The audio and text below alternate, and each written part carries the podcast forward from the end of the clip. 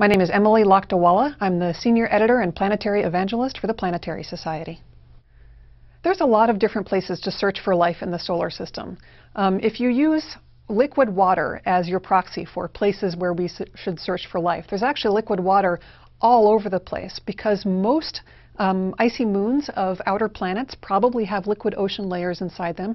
There might even be some Kuiper Belt objects that have liquid oceans. Pluto could have a liquid ocean. However, liquid ocean isn't quite enough because you also need active chemistry. And for that, you really need the ocean to be in contact with rock or some material that is not just more ice because that's where you can get all kinds of different chemical elements to build interesting molecules out of. And so there are a couple of places where we know that's happening, Europa being the big one, where um, it's, a, it's a large moon that has a thin ocean that is very likely directly in contact with a warm rocky core.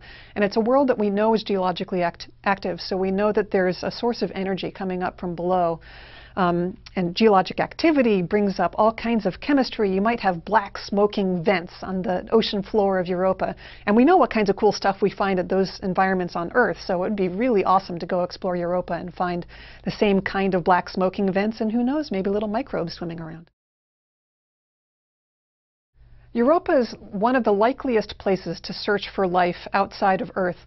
Um, a problem, though, is that its ice shell is very thick. So if you want a place where there is an ocean that is likely in contact with rock on a geologically active world that's much easier to get to, it's hard to do any better than Enceladus, which is a very small moon of Saturn that has these active geysers spewing from its south pole. Those geysers are salty. It's a saltwater ocean. So we basically have a world that is very conveniently venting its ocean to space. You don't even have to land. You can just fly right through that plume and check to see what kinds of cool chemistry is happening there. So yeah, I think Enceladus would be a really cool place to explore for life.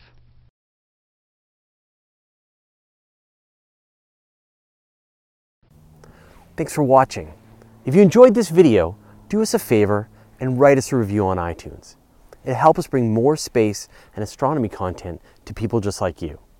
Get our latest videos delivered to you by subscribing to universetoday.com slash video on iTunes or any podcatching software. Or you can watch them all at youtube.com slash universetoday. Just want the audio? Subscribe over at universetoday.com slash audio. And we're Universe Today on Twitter, Facebook, Pinterest, and Instagram. And if you've got a question you'd like us to answer, or just want to say hey, go ahead, send me an email at info at universetoday.com.